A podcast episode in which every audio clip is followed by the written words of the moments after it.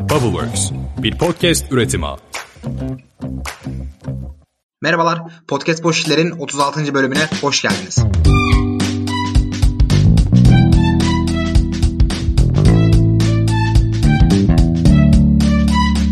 Ben Seha. Ben de Atakan. Bu hafta birçoğumuzun aşina olduğu bir şirket olan Cambly'nin Türkiye Genel Müdürü Emre Şimdi konuğumuz. Emre hoş geldin. Selamlar. Hoş bulduk. Çok teşekkürler beni ağırladığınız için. Ne demek biz teşekkür ederiz Emre. Vakit ayırdın geldin burada hafta sonu beraber seninle sohbet etme fırsatı bulduğumuz için çok mutluyuz. Aynen hiç sorun değil benim için bir zevk. Şöyle söyleyeyim aslında biz Emre ile uzun zamandır bir iletişime geçmek istiyorduk ama işte bir türlü şey yapamadık. Yani o iletişimi kurma sürecini başlatamadık. Sonrasında işte geçtiğimiz günlerde yazdık ve hemen sağ olsun o da geri dönüş yaptı, vaktini ayarladı. O yüzden biz de biraz heyecanlıyız çünkü önceden LinkedIn'den işte sosyal medyadan falan hikayesini takip ediyorduk, paylaşımlarını görüyorduk. Hakikaten de insanı motive eden, evet istersen bir şeyler yapabilirsin dedirtilen çok güzel paylaşımları oluyor. O yüzden ben hızla Emre Bey seni tanıyarak başlamak istiyorum abi. Emre kimdir, hikayesi nedir? Bir kısaca seni bir tanıyalım. Tabii ki.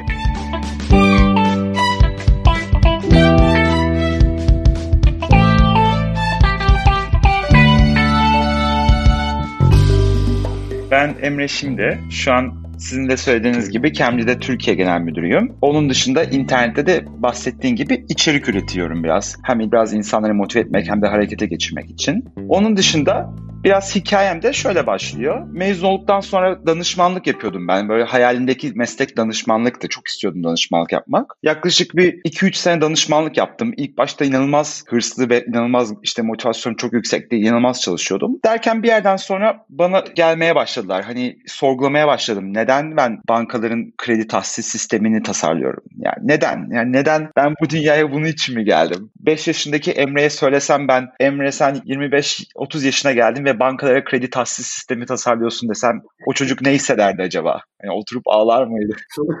hani bunu düşünüyorum yani. Bunlar düşünmeye başladıktan sonra bu benim için sonun başlangıcı oldu. Hani bunlara bir başlayınca çıkamıyorsun içinden. Bayağı depresif bir dönemden geçtim. Yataktan kalkmak istemiyordum hiç. Sonra bir yerde istifa etmek istedim ama istifa etsem ne yapacağım? Öyle bir kapana kısılmışlık oldu ki, ki Türkiye'de bence pek çok insan böyle hissediyor. Ben de ondan dolayı internetten yazılar paylaşıyorum zaten. Hani istifa etsem ne yapacağım? Başka bir işe girsem orada mutlu olacak mıyım? Yahu nasıl bir işe girmem lazım? Parasız ne yapacağım? Param yok. Hani evimden mi çıkacağım? Tüm bu sorgulamalar içinde şeye karar verdim bir gün. Hani istifa edeyim, yarı zamanlı bir iş bulayım. Yarı zamanda da girişim yapayım. Sonra istifa ettim. Yarı zamanlı bir iş buldum cidden. Arkadaşlarıma sordum, soruşturdum. Böyle kurumsal şirketlerin yarı zamanlı işleri yok ne yazık ki. Kafede, barda çalışsan yarı zamanlı asgari ücretin yarısını alırsın. Ona da ev kirasını ödeyemezsin. Orada ilginç bir şey fark ettim. Hani bu yeni başlayan şirketlerin fazla bütçesi de yok ya. Ama eleman ihtiyaçları var. Onlarla çalışabilirim. Onu fark ettim. Oradan bir iş buldum. Bir tane yeni başlayan bir şirkete TÜBİTAK hibesi almıştı. Onlarla yarı zamanlı çalışmaya başladım. Sonra da kendi projemi kurdum bu Cambly'den önce kendim bir yabancı dil app'i yazdım. Yani bu sürede de yabancı dil app'i yazmakının beni mutlu edeceğini kararlaştırdım. Bu da bir, bir süre sürdü. Yani bir süre boyunca beni ne mutlu eder onu düşünüyordum. Hani yabancı dil teknolojilerin beni mutlu edeceğini düşündüm. Çünkü dünyadaki önemli bir sorunu çözüyoruz. Eğitim. Bence bu eğitim sorununun benim için çok önemli olduğuna karar verdim. Dünyadaki eşitsizliği çözecek. Bunu çözmenin yolu eğitim. Bu eğitim sektöründe de benim yapacağım hangi iş benim çok ilgimi çeker? Yabancı dil eğitimi diye düşündüm. Ve kendi app'imi yaptım orada. Yaklaşık bir 6 ay, 1 yıl kendi app'im üzerine çalıştım. Ve orada girişimciliğin her türlü tokatını yedim. O dayağı yedim. Aynen. Tahmin edebileceğiniz gibi her türlü tokatı yedim. Yani Türkiye'deki her türlü yatırımcıdan red aldım herhalde. ya Avrupa'daki hepsinden red aldım. Dünyadaki hepsinden, Amerika'daki hepsinden red aldım. Bir ara tüm paramı toplayıp San Francisco'ya gittim. Şey diye düşündüm. Yani bu Türkiye'dekiler beni anlamıyor. Oraya gitsem alırım yatırım. Hani beni havalimanından çantanın içine 1 milyon dolarla karşılarlar diye düşündüm. hayaller Aynen hayaller gerçekler. Gerçekten ne oldu derseniz hani insanların beni parayla karşılamasını geçtim. Ben yatırımcılara para ödedim sunum yapabilmek için.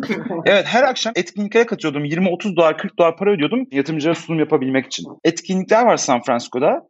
Ama sen gider gitmez hemen anlıyorsun yani. Ücretsiz etkinliklere katılınca hiçbir şey olmuyor. Senin gibi parasını harcamış gelmiş insanlar var orada. Tabii ki herkes yatırımcı arıyor. Birbirine girişimini anlatıyor ama hiçbir şey yok orada yani. Ücret verdiğin etkinliklerin hepsine bir tane falan yatırımcı geliyor. Herkes de ona ücret veriyor. O yatırımcı da alıyor o parayı herhalde. Bilmiyorum ne oluyor. Sonrasında tabii hiçbir yatırım falan yok bence yani. Hani tamamen fakir fukara hayaliyle olan bir endüstri yani.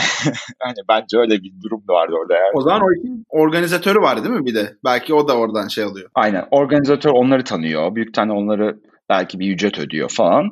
Sen ona gidiyorsun ama hani biraz daha bir endüstri var. San Francisco bir yerde girişimcinin turizm sektörü Hani düşününce değil mi? Yani her girişimci San Francisco'ya gitmek istiyor. San Francisco herkese para verecek mi? Hayır. San Francisco'da bir insanın yatırım alabilmesi çok zor yani. Neden?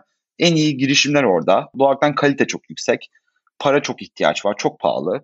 Hani o noktaya gelmek zor. Öyle ben de o tokatı yedim yani. Ben bir de şey soracağım. Gittiğinizde elinde bir uygulama var mıydı? Yani İngilizce öğreten bir mobil uygulama mıydı? Nasıl gittin şeye San Francisco'ya? Ben işte istifa ettikten sonra bir uygulama üzerine çalışmaya başladım. İşte yabancı dile karar verdikten sonra tüm app'leri inceledim. Pek çok da insanla konuştum. Bir tane app çıkarttım. İşte sabah çıkan haberleri çekiyordum. O haberler içerisinde otomatik olarak İngilizce alıştırma üretiyordum. Doğal dil işleme tekniğiyle işte şey yapabiliyorsun. Cümlenin bölümlerini görebiliyorsun. İşte grammar'ini, dil bilgisini, öznesini, nesnesini. Dil bilgisi kısmını alıyordum. İşte hangi tens ise başka bir tense çeviriyordum. Kullanıcılara sunuyordum. Yani biraz alıştırma üretiyordum gerçek zamanlı her sabah haberlerden. Böyle bir projem vardı. Bunun üzerine çalıştım. Bir prototip yaptım. Hani basit. Bir tane web sitesinden sabah haberleri alıyordum. İlk paragrafından alıştırma üretiyordum. Böyle bir prototip yaptım. Bunu kendi başıma yaptım. Ya ekipte birkaç arkadaşım vardı bana yardımcı olan ama en çoğunu ben yaptım. Hani yaklaşık bir 4-5 ay sadece yazılım yaptım öyle söyleyeyim. Kendi başıma. Sonra da San Francisco'ya gittim işte. Bu app'le bunu gösteriyordum yatırımcılara orada. Nasıl tepkiler alıyordu abi? Tam işte anlattığım gibi okey falan diyorlardı, dinliyorlardı ama hiçbir cevap gelmiyordu. Sonra zaten bu iki hafta sonunda aldığım redlerden sonra tamamen bittim. Artık param da kalmadı. İstanbul'a döndüm. İstanbul'da da yine redlere devam ediyorum. Ya en son tüm şeyin bittiği an şu oldu hatırlıyorum onu. Hani böyle TÜBİTAK herkese veriyor hibe muhabbeti vardır biliyorsunuz belki. Pek çok insan. Aynen. Evet. Aynen. Bana tüm arkadaşlarım şey diyordu ya Emre %90'ı alıyor TÜBİTAK hissesine. %90 alıyor. Sen de alırsın. Hani ben artık tüm redleri almışım. Hani artık en azından TÜBİTAK olur diye oraya gittim. TÜBİTAK sunumunda da yine sıkıntı yaşadım. Orada da beni bitirdiler. Ya her taraftan gol yedim. En sonunda bir tane sunumda hatırlıyorum. Türk Telekom'un bir yatırım hibesi vardı. Bu en son şansımda. Onda da son aşamaya kaldım. Sunumda terslendim. Yani hani böyle neredeyse sunumdan kovdular beni. Abi bir şey sorabilir miyim? Nasıl yaşadım bunları bilmiyorum ya. Bana mı denk geldi? Herkese mi denk geliyor? Emre abi şeyi merak ettim. Bu kaç yılında oluyor? Bu kaç yılında oluyor? 2015 yılında ya da 2016 yılında oluyor. Yani 4-5 sene önce. Neden sordun? Çünkü şöyle hikayeyi anlatınca 2000'lerin başlarındaki Türkiye girişimcilik ekosistemiyle ilgili hani böyle şeylerin Nevzat Aydınların falan anlattığı hikayeler olurdu ya. Ya kardeşim o zaman eskiden yatırımcı bile yoktu şu an girişimciler çok şanslı. İşte birileri konuşuyordun insana fırça atıyorlardı hemen böyle olmuyordu etmiyordu falan diye. Senin de yani şansını bu arada o tarz yapılara bizim de birkaç kere denk geldiğimiz oldu. Ama şu günlerde sanki birazcık daha azalmış gibi. Biz de biraz şeylik yapalım yani şu anki girişimci arkadaşlar bir tık daha şanslı diye böyle bir o klasik geyini yapmış olalım işin.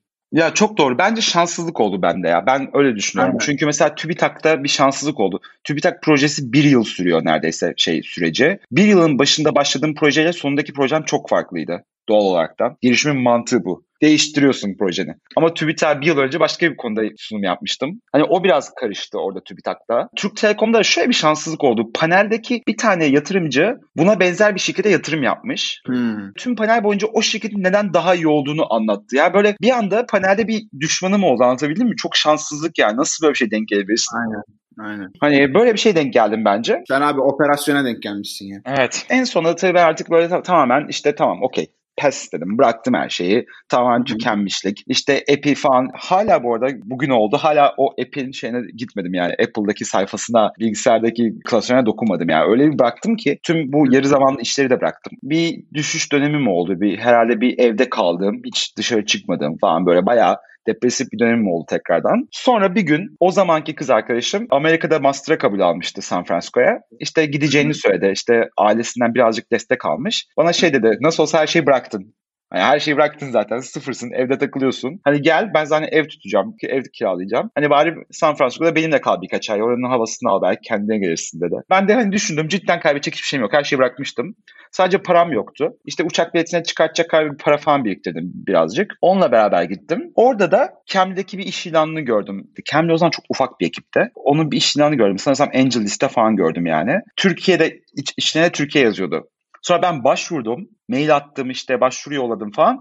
Cevap gelmiyor. Bir ay sonra falan cevap geldi. Hatta o bir ay içinde o başvurudan Türkiye'yi silmişler. Yani böyle şey gibi. Hani ben soruyorum ne oldu falan. Baktım başvurudan Türkiye yok artık. Hani İtalya, Rusya, Türkiye yazıyordu. İtalya, Rusya yazıyor artık. Hani sonra işte bayağı ben tekrar mail attım. Tekrar mail attım. En sonunda bir gün döndüler işte şey diye döndüler. Emre biz Türkiye'ye yatırım yapmayacağız. Darbe girişimi olduğu için dediler. 2016 işte bu. Kusura bakma dediler. Ama istiyorsan bir programımız var. Elçi programı. İşte getirdiğin kullanıcı başına para kazanabilirsin dediler. Ben de hani zaten yapacak bir işim yok. Deneyeyim dedim yani hani elçi programını. Belki gözlerine girelim falan ama emin de değilim. Sonra bu iki hafta elçi programına uğraştım. Ama bayağı zormuş yani. Ben böyle yaparım falan diye düşündüm da yani hani böyle kullanıcı getirmek falan işte bir de insanlara İngilizce dersi aldırmak, para ödetmek falan inanılmaz zormuş. İki hafta boyunca ilk başta arkadaşlarımı arıyordum. Hani böyle bir şirkette ben elçi olarak çalışıyorum demiyordum. İkna etmeye çalışıyordum. Hiç olmadı. Sonra arkadaşlarımı arayıp bakın rica ediyorum falan demeye başladım. Olmadı. En son arkadaşlarıma şey dedim. Abi lütfen dene, çalış, bir ders al, yalvarırım. Ya benim için çok önemli bu falan demeye başladım. Yine olmadı. Yine kimse almıyor.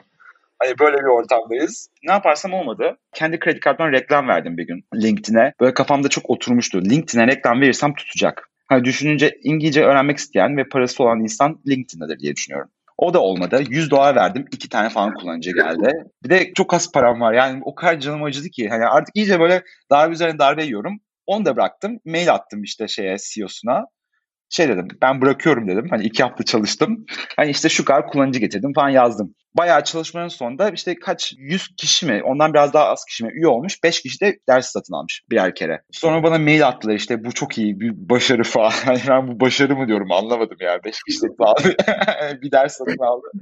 Demek ki bayağı küçüklermiş falan. Ben hani daha büyük bir şirket olduklarını düşünüyordum herhalde. İşte ofise çağırdılar şey dediler bana. Türkiye yatırım yapsak bize plan çıkartır mısın? Ne kadar yatırım yapacağız? Ne kadar para gerekiyor? Nerelere yatırım yapardın? Bir plan çıkartırsan bana bize daha açıklar gibi gelmeye başladı. Sonra ben de bir plan çıkarttım. Bakın Türkiye böyle falan. İşte birazcık orada da girişimcilik deneyimim olmuştu son bir iki sene. İşte şunu biliyorum, bunu biliyorum, böyle yatırım yaparız falan. Sonra ikna oldular. Peki dediler ve yatırım yaptık Türkiye'ye ve ben işte bu o zamandan beri bu 4 sene bir 2 ay oldu 4 sene 2 aydır Türkiye pazarını kurduk ve biliyorsunuz şansımız da biraz yaver gitti. Şu an Türkiye'de bilinen bir marka oldu Kem'de. Öyle hikaye. biraz uzun sürdü anlatmam. Yani şöyle bir şey var şimdi mesela bu konuda olayı daha iyi açacaktır da bu şansı sen abi getirmek için de çok uğraşmışsın ama. Yani bunu e, sırf şansımız yaver gitti demek senin hakikaten burada ortaya koyduğun şeyleri bu mücadeleyi bir tık böyle anlamını aşağıya doğru çekiyor. Ben bildiğin o şans o gün geldiğinde o golü atmak için tam hazır, tam olman gereken yerdeymişsin yani zaten aslında. Doğru. O yüzden Çağ da bunu aslında Aynen. çok da güzel refere eder şimdi. Yani şeyle ilgili, bu şansla ilgili Nival Ravikant sen de biliyorsundur. Hı hı. O şey diyor, ya şans diye bir şey var evet ama şansımızı biz kendimiz oluşturuyoruz. Yani çok fazla çalışarak işte bir yerlerde olarak yani boş durmayarak, emek harcayarak bir şekilde şanslı olma ihtimalimizi arttırıyoruz. Yani gelecek olan fırsatların karşısına çıkıyoruz. Sen böyle başlarda şeyi anlattın ya işte şuraya gittim reddedildim, yatırımcı böyle dedi şunu yaptık. Durmadan red red aslında onlar işte birikerek doğru zamanda doğru yerde bulunmanı sağlamış. Yani onun için bence hikayen buraya kadar çok etkileyici bir şekilde geliyor. Evet çok doğru ya şans konusunda katılıyorum yani ne kadar hani kapıyı daha çok çalmak gerekiyor. Ya da kapısı açılmıyorsa sen farklı farklı kapılara gideceksin. İşte camdan girmeye çalışıyorsun. Evet böyle bir şey var. Ben şansı kabul etmeyi de çok seviyorum. Çünkü cidden şans da var günün sonunda. Onu da çok seviyorum hani şansı kabul etmeyi ama haklısınız yani. Evet onun için de uğraştık. Doğru söylüyorsunuz. Doğru söylüyorsunuz. Neler yaşamışsın. Başında saç kalmış yani bayağı. evet yani o zamanlar benim için yani inanılmaz bir zaman. inanılmaz kilo verdim. Arkadaşlarımın pek çok arkadaşımın düğünleri falan vardı. Hiçbirine gidemedim. Ya böyle ben Cambly'e çalışmaya başladıktan sonra Cambly'e çalışmamın da zaten ilk senesi inanılmaz yoğun geçti.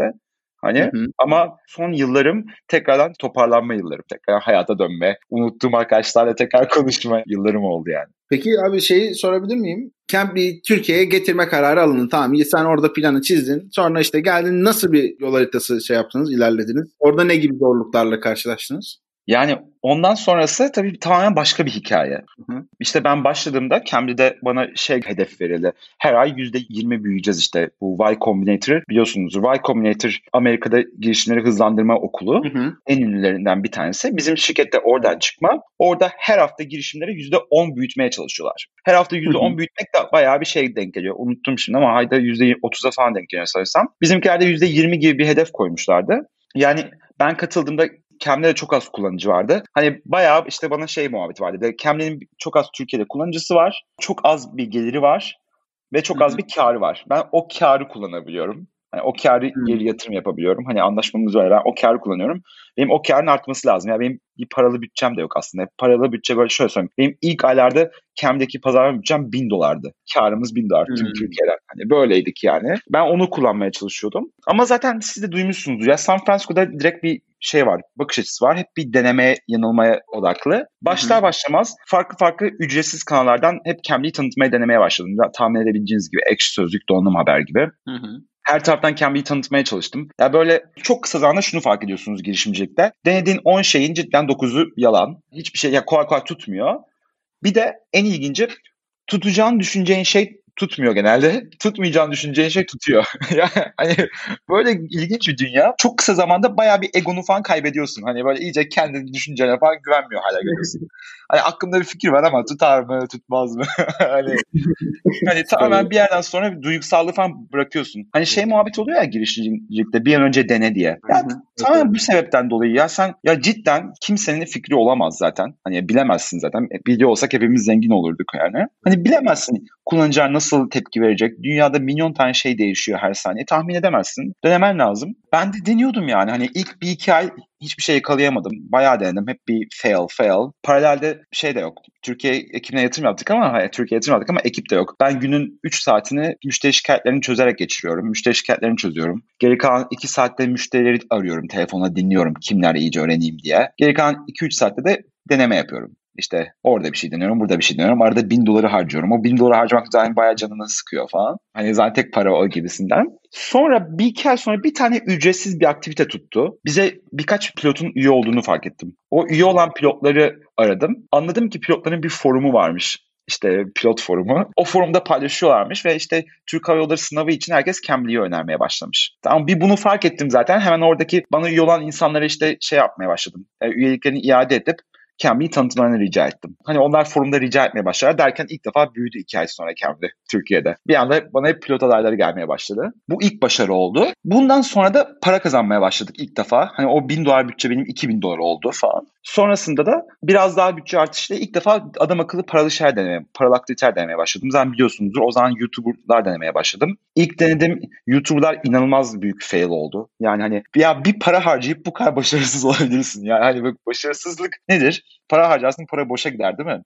Ben bence bu başarısızlık değil. Başarısızlık para harcarsın bir de zarar edersin ya. Hani daha da kötü şeyler olur. Ben de şu oldu. Parayı harcadım. Bir tane YouTuber'la anlaştım. Video yaptık. Çok fazla üye geldi bir anda Cambly'e. Ama üyelerin hepsi küçük çocuklardı. YouTube izleyen küçük çocuklardı. Hepsine biz 5 dakika ücretsiz ders verdik. Hepsi hocalara bağlandı. Bir anda hocalardan hepsinden mesajlar gelmeye başladı. Çocuklar dalga geçiyor video açıyorlar işte ne bileyim küfür ediyorlar, şunu yapıyorlar, bunu yapıyorlar. Hocanın hepsi rahatsız. Oo, ne izlediler acaba? Ya bir de üzerine hocalara Türkiye'den ödediğimiz para bir anda artmaya başladı. Her, herkes 5 dakika tüm çocuklardan hoca parasını biz ödüyoruz. Bir anda o benim şeye ödediğim para aldı başını gitti.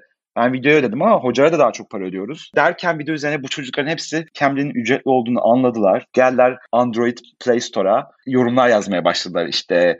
Defol git. Nasıl bir uygulama? Para istiyorsunuz. Sadece bu da değil. Nasıl küfürler geliyor? Hemen bizim Cambly Headquarters'a mail geldi Google'dan. Puanınız 4'ün altına düştü diye. İlk defa puanlı Cambly 4'ün altına düştü. Cambly başladığından beri hani sonra benim patron işte bizim CEO, CTO falan yorumları okuyor. Ama ne yorumlar var yani? Hani böyle bayağı küfürler falan. Onlar da şaşırdı. Ne yaptık biz ya dedi ya. Hani biz bu çocuklara ne yaptık?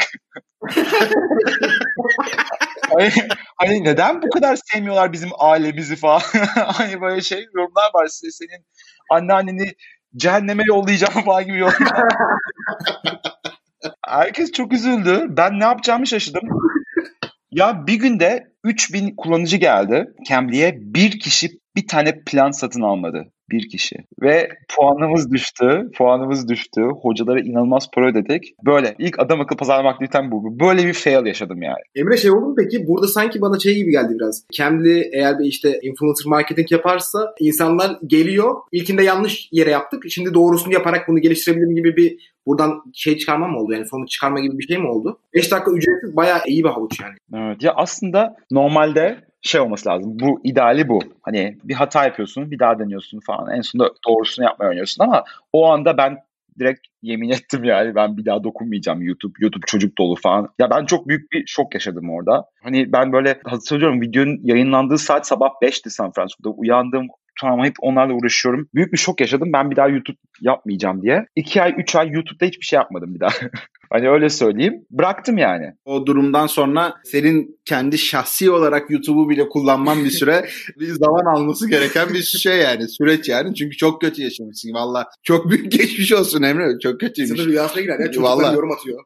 Aynen, aynen ya. O yorumları görseniz yani şok oldum ya. Bu arada çok önemli şeylerden bahsettin abi. Ben hemen biraz bir Goin'deki damarım kabardı. Burada iterasyon yapmaya doğru aslında geldi konu. Yani bir, bir şeyleri işte sabit tutup ama bir değişken belirleyip onun üstünden bir şeyleri deneme, oradan çıkarımda bulunma, işte oluyor, olmuyor. Bunu bir doğrulamasını yapma ve sonrasında bunu tekrar deneyip en doğru yolu bulma konusunda çok güzel, bayağı canlı bir örnek anlattım. Bir de bu pilotları bulma kısmı çok önemli bir kısım. Çünkü bazen işte pazarlamada müşterinin nereden geldi bu kanal bulunmadığı zaman biz mesela girişimcilere bazen işte soruyoruz. Diyoruz ki pazara giriş stratejisi nedir abi? Hangi kanaldan nasıl ilerlemeyi düşünüyorsun? Çok böyle klasik yorumlar alabiliyoruz. Halbuki işte böyle çok farklı metotlar çok daha iyi bir şekilde ilerleyebiliyor. O yüzden teşekkür ederiz bu aktarım için. Şunu merak ettik. Şu anda şirketin şeyi ne durumda abi peki? Durum kaç kişisiniz? Yani o zamanlar en kötü zamanlarıydı. Sonra birkaç ay sonra Brezilya'nın genel müdürü bir tane YouTube'daki video yaptı. Başarılı oldu yani. İnsan verdiği para kadar para dönüş aldı. O işte böyle biraz bana bunu sattı ya. Hadi bir daha dene, bir daha dene falan. Sonra işte ben de onun gazıyla hiç istemiyorum. Bir gün iki tane daha video denedim. Ama bu sefer ona verdiğim paranın yarısını iki videoya verdim. Öyle söyleyeyim. Çok daha mütevazi. Küçük iki tane kanalla anlaştım. Sonra o iki kanalın ikisi de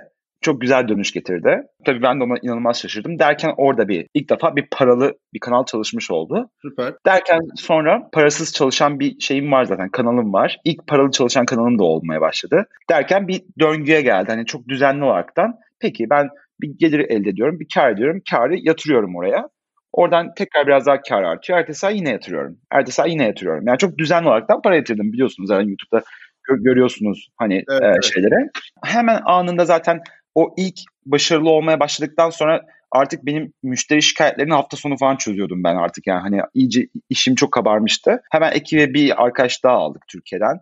Bana müşteri şikayetlerine yardımcı olmaya başladı. Ama doğrusu tam işte şey diyorlar ya takistik diyorlar işte bu grafik şey gidiyor. Çok bir anda çok uzun süre çok aşağıda gidiyor grafik. Sonra bir anda çok yükseliyor. Biraz öyle oldu Camb'de de. Yani çok uzun süre çok yıprandık ama bir yandan sonra ya bu işleri başarmaya başlayınca hep çok hızlı yükselmeye başladı. Derken ekipte o bir kişi almıştık. İkinci kişi almamız birkaç ay sürdü. Derken üçüncü kişi almamız iki ay sürdü. Dördüncü kişi almamız bir ay sürdü. Hani böyle çok hızlı ilerlemeye başladı. Çok böyle daha hızlı büyüdük. Sonra da şu an için güzel gidiyoruz. Yani Cambly Türkiye'de çok tanınan bir marka oldu. Cambly'nin en büyük ikinci marketi şu an. Onun dışında ekibimiz de Türkiye'de çok büyüdü. Ekibimiz de Türkiye'de yaklaşık bir 15-15 kişi geçti. Cambly'nin globaldeki en büyük ekibi Türkiye'de şu an. Hani bizden daha büyük bir tek San Francisco'daki mühendislik ekibimiz. Sonra Türkiye çok stratejik bir konuma geldi. Şu an Cambly'nin en büyük pazarlarından biri olduğu için pek çok şey Türkiye'de deneniyor ve Türkiye'de denediğimiz şeyleri bizim Türkiye'deki ekibimiz ve ben diğer ülkelere aktarıyoruz gibi bir duruma döndü şu an.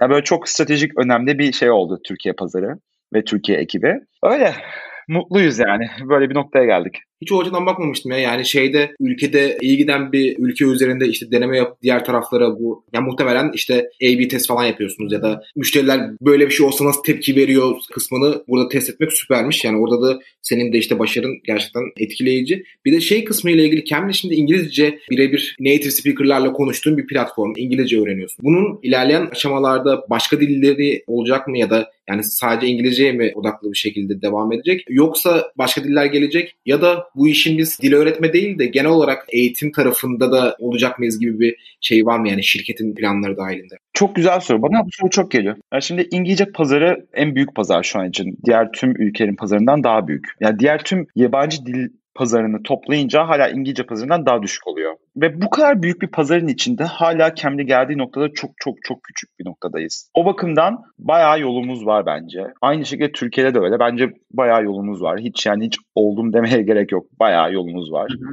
Bu noktada önceliğimiz İngilizce pazarında daha iyi noktaya gelmek olmalı. Çünkü bu, bu pazarda çok fazla know-how'ımız oldu artık. Çok fazla şey biliyoruz. Bu pazarda büyümeye çalışıyoruz. Bundan sonraki adım ne olacak derseniz orada bence bundan sonraki adım stratejik bir adım olmalı ve bir sonraki geçeceğimiz pazar büyük ihtimalle geçmemize değecek büyük bir pazar olmalı. O noktada emin değilim acaba yabancı başka yabancı dillere geçer miyiz geçmez miyiz? Yani o noktada değerlendirmemiz lazım. Çünkü belki başka daha büyük pazarlar olabilir bizim rahat geçiş yapabileceğimiz. Hani onlara da geçiş yapabiliriz. İngilizce pazarında alabildiğimiz kadar büyüdükten sonra bence güzel bir karar yani o. Hangi pazara geçeceksin ve neden geçiyorsun? Yapacağın yatırım karşında daha da büyüyecek misin ya da yapacağın yatırım karşısında ufak bir yükselme olacak? Yani o bir stratejik karar. O noktada değiliz bence o karar aşamasında ama geleceğiz bir gün. Ama daha gelmedik ve almadık kararı. Anladım.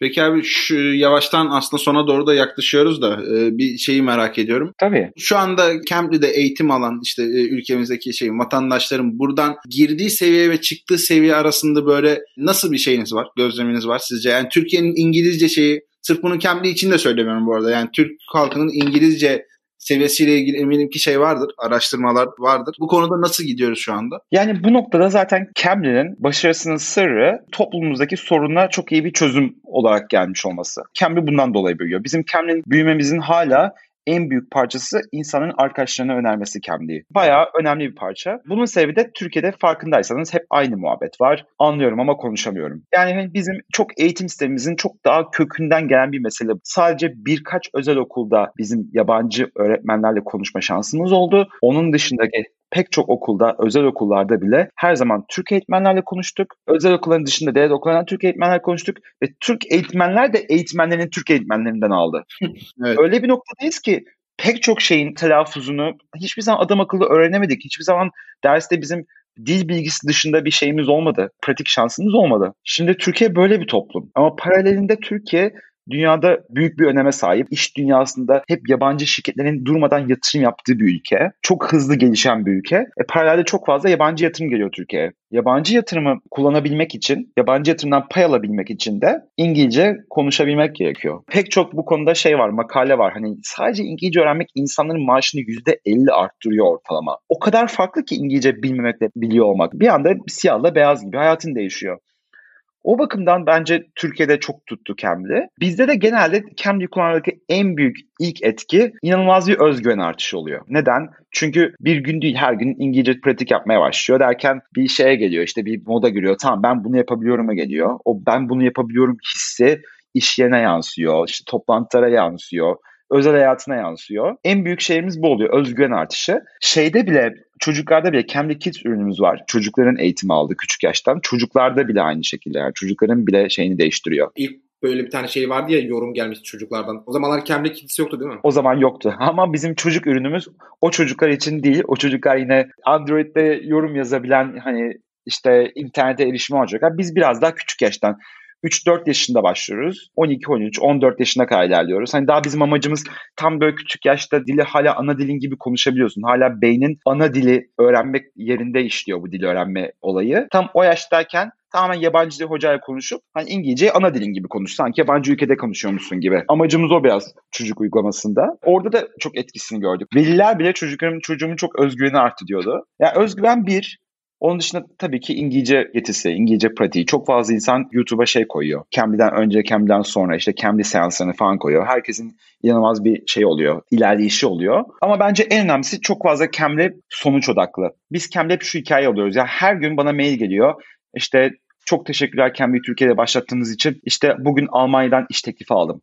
Çok teşekkürler işte yaptığınız için. Amerika'da bugün master'a kabul aldım. İşte IELTS'i geçtim. Yani çok sonuç odaklı. Burada kendini geliştirmen cidden yeni bir iş teklifi almana yarıyor birkaç ay içinde. Master'a kabul almana yarıyor birkaç ay içinde. Hani bunlar cidden büyük işler ve böyle olunca insan birbirlerine öneriyor. İşte hani bence bu çok önemli. Yani bir yaptığın şey cidden sorun çözüyor ve insanlar hayatlarında bir geri dönüşünü görüyorlar. Çok kolaylıkla şey diyebiliyorsun. Ya ben iş teklifi alacağım Almanya'dan. Maaşım 5 katına çıkacak. Şu an kendime yatırım yapıp bunu almam çok önemli diyebiliyor insanlar. Böyle olunca İngilizce eğitime nice to have olmuyor. Hani olsa iyi olur olmuyor artık. Hani ben İngilizce öğreneyim yarın öbürsün gezerim değil. Yani ben İngilizce öğreneyim abi hayatım değişecek. Beş katı maaş kazanacağım. Başka ülkede yaşayacağım. İşte master abi olacağım. Buna dönüyor. Ne zaman ki senin ürünün hani olsa iyi olur, hoş bir şey değil de tamam hayatımı değiştirecek, önemli somut bir hamle yapacağım. Buna dönüyorsa bence bu bir şey, büyü. Yani böyle olunca patlıyor. Hani insanlar istiyor bunu. Çok mantıklıca karar veriyorlar. Tam olarak sonra cevap verebildim mi Atakan bilmiyorum ama. Verdin verdin. Çok da güzel verdin. Zaten bir ürünün hakikaten başarısını belirleyen şey de o yani. Bir insan hayatına ya da işte bir toplumun hayatına girdikten sonra eğer o ürünü çıkardığında onsuz böyle artık yaşanılamaz veya işte hayat kalitesi çok düşer bir hale geliyorsa bayağı tutmuş ve sevilen insanların hayatında bir parçası olmuş bir ürün haline geliyor. Ben valla ikimiz de çok mutlu olduk abi bu bölüm için. Ben de çok mutlu oldum. Hakikaten çok değerli aktarımların oldu. Anlattığın şeylerin içerisinde çıkartılacak çok önemli, çok değerli dersler var. Yalnızca girişimciler, girişimci adayları için de değil aslında. Yani hayatın her alanında bu benzer sıkıntılar var. Bu sıkıntılar işte böyle kararlı olduğun zaman düşsen de kalkmayı da bilerek bir şekilde aşılıp böyle güzel başarılı bir hale gelinebiliyor. Biraz daha bir senden hemen bir şey almak istiyoruz aslında bir tavsiye almak istiyoruz. Herhangi bir hobi olabilir, bir metodoloji olabilir, kitap, podcast, film veya işte benzeri böyle sana değer kattığına inandığın bir şey ve bu da insanlara değer katar dediğin okumamızı, dinlememizi, yapmamızı tavsiye ettiğin şeyler varsa onu alıp sonradan girişimcilik sözümüzü dinleyip yavaş yavaş bölümü kapatabiliriz. Tamam süper. Ya benim bu konuda görüşüm ve önerim ya bana internette yazı yazdığım için hep bana bu konularda çok sorular geliyor. Hep ne yapayım diye herkes işte çok fazla fikir alışverişi oluyor. Hep bunu veriyorum yani en çok cevaplarımın %80'i bu. Bence bir kendi işin, kendi kariyerin, kendi okulun dışında bir proje yapmak çok önemli. Yani bir proje bu her şey olabilir. Yani ben artık şey düşüncesindeyim. Bir fikir bulman gerekmiyor ya. Hani böyle en basit bir şeyi seç yap. En basit bir şeyi seç yap ve bir insana sun. Aklında ne varsa, hobin neyse bir şey geliştir. Yani ufak bir proje yap. Atıyorum müzik dinlemeyi çok seviyorsun. Bir tane mail listesi oluştur. Her hafta insanlara en sevdiğin müzikleri at. Bunun ne özelliği var? Sonunda ne kazanacaksın? Bilmiyorum ama sen de bilemezsin. Kimse bilemez. Yapmaya başla. Benim amacım ve benim önerim insanları tanımak ve sorunları bulmak, tekrarlayan sorunları bulmak. İnsanları tanıdıkça, bir proje yaptıkça insanların sorunlarını dinlemeye başlıyorsun. Bu sorunları dinledikçe de aklına yeni yeni fikirler gelmeye başlıyor. Bence en iyi fikirler özellikle girişimcilik camiasında sorun çözen fikirler. Sorun çözmen gerekiyor. Sorun çözme konusunda da sorunu çözebilmen için önce sorunu bilmen gerekiyor. Sorunu bilmen için sorunu dinlemen gerekiyor. Sonra dinlemenin de en iyi yolu bir proje yapmak. Ne olursa olsun ufacık bir şey. Bence bu çok bakış açısı sağlıyor ve hani ardından bir şeye giriyorsun. Bu girişimcilik dünyasına giriyorsun. Hani farklı farklı şeyler edinmeye başlıyorsun. Bakış açısı edinmeye başlıyorsun. Ve egodan da kurtuluyorsun. Yani benim bir fikrim var, benim düşüncem var. Bunları da bırakıyorsun. Tamam yani önemli olan onların fikri, onların düşüncesi. Girişimcilikte sen kendi fikrini gerçekleştirmiyorsun bence. İnsanların sorunlarını çözüyorsun. Hani bu bence önemli bir şey. Yani girişimcilik insanın sorununu çözmek. Bu bir. Bunu bir söylemek istiyorum. Onun dışında bana genelde hep şu soruluyor. Ya nasıl pes etmiyorsun? nasıl tekrar dönüyorsun? Hep bu soruluyor. Bu konuda bir şey söylemek istiyorum. Nasıl pes etmezsin? Bence çok çok zor bir soru. Ve pes etme demek çok kolay. Herkes pes etme diyor. Bir insan LinkedIn'e pes etme diye bir yazı yazarsa milyon tane beğeni alıyor. Hani pes etme. Herkesin sevdiği bir şey. Pes etme. Hepimiz biliyoruz abi pes etmeyelim. Herkes biliyor. Herkes yazı yazıyor. Değil mi? Ya bunun bir endüstri, ya sadece pes etmek kalıbının bir endüstrisi var. Bunun hakkında olan haberler, bunun hakkında olan filmler. Yani değil mi? Her şey pes etmemek üzerine kurulu. Ama günün sonunda hepimiz pes ediyoruz. Yani neden? Yani hani bana bu soru sorulunca bunun çözümü bayağı zor bence. Hani bu bayağı ilginç bir konu. Ben bu konuda ne yapıyorum onu söylemek istiyorum. Bana neden pes etmiyorsun diye sorulurken hep şey diyorum. Ben pes ediyorum. Çok pes ettim. Hala da ediyorum. Hayatta çok fazla pes ediyorum. Ya pes ettiğim an var. Sadece son zamanlarda şunu fark etmeye başladım. Pes etme anını fark edebiliyorum artık. Yani ben Emre şu an bayağı moralim bozuldu ve bak bunu yapmak istemiyorum. Tamam ben şu an pes etmeye gidiyorum ve pes edeceğim. Hani çok mutsuzum. istemiyorum devam etmek. Pes edeceğim. Ama pes etmesem devam edebilirim. Ama büyük ihtimal pes edeceğim. Sadece bu anları artık yakalamaya başladım hayatımda. Hani yani bu anları ya şu an bir daha denesem büyük ihtimal başarılı olacağım. Bunu yakalamaya başladım. Hani onu fark ediyorum. Ya bir daha denesem başarılı olacağım ama bir daha denemek çok zor hala. Ama bunu yakalamaya başladım. Çünkü pes etmek garip bir duygu yani. Çünkü sen pes edince onu bir şekilde justify ediyorsun. Hani kendini ikna ediyorsun. Tamam benim için bu önemli değil artık diyorsun. Onun pes ettiğine çok da inanmıyorsun zaten hani. Sonra bir yıl sonra bakınca ben geride pes ettim falan diyorsun. Bence pes etme anını görmek bile önemli yani. Ben şu an pes ediyorum. Şu sebepten dolayı pes ediyorum. Bir daha denesem olur ama denemek istemiyorum. Yani şu an istemiyorum ve denemeyeceğim. Ama ben pes ediyorum. Bence bunu bir kabul etmek, bunu görmek bende büyük bir etki yarattı. Şu sebepten dolayı biraz daha bilinçli olmaya başladım bu konuda. Hani belki bir dinleneceğim, bir ay sonra belki bilerekten bir daha deneyeceğim belki düşüncem değişir. Belki benim için bu konu artık önemli olacaktır bir ay sonra. Böyle ilginç bir şey yarattı bende. Bakış açısı yarattı bu. Öyle hani bu pes etmeme konusunda bir öneri de değil ama sadece benim bulduğum bir yöntem. Bunu paylaşmak isterim. Süper. Mantıklı geldi mi? Çok karışık. İlk defa bu beyindeki şeyi anlatmaya çalışıyorum. Bayağı zordu. Yok yok hatta ben şeyle benzettim. Bir, ya şey gibi rüyada olduğunu fark etmezsin ya normalde genelde. Sen aslında evet. rüyada olduğunu fark ediyorsun. Pes ettiğin anı yakalayabilmek ya ben şu anda evet pes ediyor muyum noktasını yakalayıp orada kendinle konuşmak o işte e, kaç saniye oluyor? Bir saat mi oluyor? 15 saniye mi oluyor bilmiyorum ama tam o anı bulup orada sağlıklı karar vermek bence süper. Özellikle çok güzel anlat. Yani beni çekti yani. Ya süper. Ya işinize yaramasını çok sevindim. Belki başkanın da işine yarar. Yani o anda bu arada karar vermek çok zor. O anda pes etmeye engellemek çok zor. Abi biz pes ediyoruz çünkü mutsuzuz. istemiyoruz yapmayı ve çok derinde bunu anlamsız buluyoruz. Devam etmek istemiyoruz. Milyon tane sebep var kafamızda. Pes etmek istiyoruz. Yani pes etmek kolay bir şey değil. Yani o anda geliyorsan oradan dönmek kolay değil yani. Hani bir sebepten pes ediyorsun. Sadece bunu şey yapabilirsen, fark edebilirsen bu sebeplerin ne olduğunu bence çok işine yarıyor. Sadece o anı anlamak. Sonradan bunun üzerine gidebilirsin ama sadece o anı anlamak. Okey abi pes ediyorum. Şu sebepten dolayı. Sanki girişimcilik sözünde de buraya bir atıf yapacakmışsın gibime geliyor ama Emre tahminim doğru mu değil mi bilmiyorum onu da çok merak ediyorum bir yandan. Girişimcilik sözüne geçmeden önce bir tane de kitap önerisinde bulunmak istiyorum. Yine soranlara hep önerdiğim kitap. Dale Carnegie'nin Dost Edinme ve İnsana Etkileme Sanatı diye bir kitap var. Bence iş dünyasında girişimcilikte iletişim çok önemli ve bu kitap benim cidden hayatımı değiştiren kitaplardan bir tanesi. Ve pek çok Arkadaşım da aynı şekilde bu kitap hayatı değiştirdi diyebilirim. Hatta artık ben iş dünyasında bu kitabı okuyanı tahmin edebiliyorum, anlayabiliyorum. Ya hani abi bu insan çok iyi bu konuda ya. İletişimi çok iyi diyebiliyorum yani hani. Ve soruyorum bazen cidden okumuş oluyor. O kitabı okuyan insanın şey yaklaşımını fark edebiliyorsun ya durumunu. Bir de ben bir şey soracağım şimdi şey gelmişken benim de böyle çok sevdiğim bir kitaptır. Bayağı şey insan iletişimini aslında ne kadar yanlış yaptığımı birçok noktada gördüğüm ve iyileştirme yaptığım bir kitaptır. Şey yapalım mı Emre istersen ben bir tane kitabımı dinleyicilerimizden birine vereyim. Süper olur. Sen de bir tane gönder. Tamam anlaştık. Olur. Çok iyi. Ben de bu kitabı bir tane benim internet takipçime yollamıştım. Ardından sonra internette görüştük ve kitabı tartıştık. Harika. Sonra da dinleyicimizle de tartışalım üzerine. Tamam. Anlaştık. Okey. Bunlar önerim. Girişimcilik sözünü bulmak zor. Hani bence. Direkt hemen aklıma bir şeyler gelmesi zor oldu. Ama şu konuşma içinde söylediğimiz şey vardı ya hani girişimci kendi fikrini icra etmek değil insanların sorununu çözmek. Belki bunu söyleyebilirim. Hani bence bu belki bizim halkımıza bizim insanımıza yararlı olabilecek bir şey. Çünkü girişimcilik demek hani benim fikrimi yapmak gibi geliyor. Aslında bence değil. Yani girişimcilik insanlara hizmet etmek, insanların sorununu çözmek, Hani orada bir fark var. Onu anladıktan sonra bence çok şey değişiyor. Kesinlikle katılıyorum abi. Çok da güzel buldun. Valla hiç de zorlamamışsın. Gayet de güzel bulmuşsun işte. Yani şu an konuşurken 10 dakika önce tam bunu söyledim ya hemen orada not ettim. Hatta klavye sesini duymuşsunuzdur. Aa tamam bunu söyleyeyim dedim. Onu söyledim.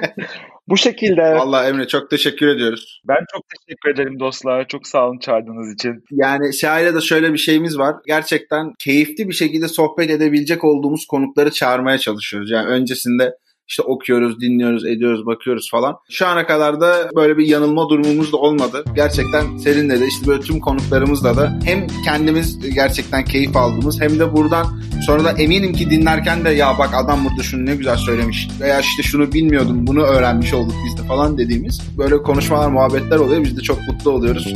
Dinleyicilerimizin de çok keyif aldığını görüyoruz. Güzel yorumlarda bulunuyorlar sağ olsunlar. Son olarak sana da katıldığın için bu güzel paylaşımların, bu sohbetimiz için de çok teşekkür etmek istiyorum. Ben çok teşekkür ederim arkadaşlar cidden davetiniz için. Ben de çok keyif aldım. İzninizle ben de bir dinleyiciler bir şey duyurabilir miyim? Tabii ki. Eğer internette yazdıklarım hakkında ya da internette yayınladığım webinarlar hakkında daha fazla bilgi almak isterlerse emresimdi.com oradan benim e-mail listeme yazılabilirler. Orada da benim son güncellemelerimi, yazılarımı, bu konu hakkında düşüneceğimi, onlara yardımcı olacağım içerikleri alabilirler isterlerse. Bölüm açıklamasında da paylaşalım. Tamam anlaştık. Süper çok teşekkürler tekrardan arkadaşlar. Biz teşekkür ederiz. Ben böyle kısaca bir şey yapıyorum Emre. Bölüm sonlarında kapanış gibi bir şey yapıyorum kapanış konuşması. Onu da yapayım sonra da kapatalım. Tamam anlaştık süper. Evet Podcast Boş İşler'in 35. bölümünü dinlediniz. Bizi dinlediğiniz için çok teşekkür ederiz. Emre'nin bahsettiği kendi bölümün açıklamasında bulabilirsin. Ayrıca yeni başladığımız hafta içi her sabah 5 dakikada teknoloji gündemini anlattığımız çok taze bir podcast linkini açıklamada bırakacağım. 5 dakikada teknoloji gündemi. Aynen 5 dakikada her şeyden haberiniz olacak. Yalnız orada olaylar çok hızlı ilerliyor. Hakikaten beş, bir selam çakıp mevzuya giriyoruz. Böyle hani keyifli bir sohbet değil de daha çok böyle bilgi alma odaklı bakarsanız seviniriz. Emre tekrardan çok teşekkür ederiz. Ben inanılmaz keyif aldım. Yani iş dışındaki böyle şeyin de olayları dünyaya yaklaşım tarzında bayağı etkileyici. Çok mutlu oldum bu bölümü yaptığımız için. Tekrar teşekkür ederiz.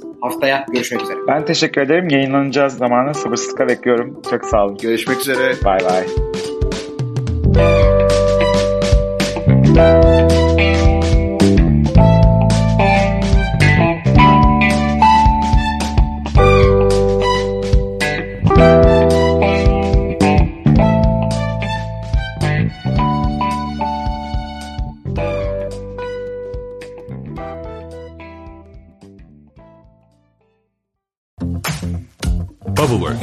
bir podcast üretimi.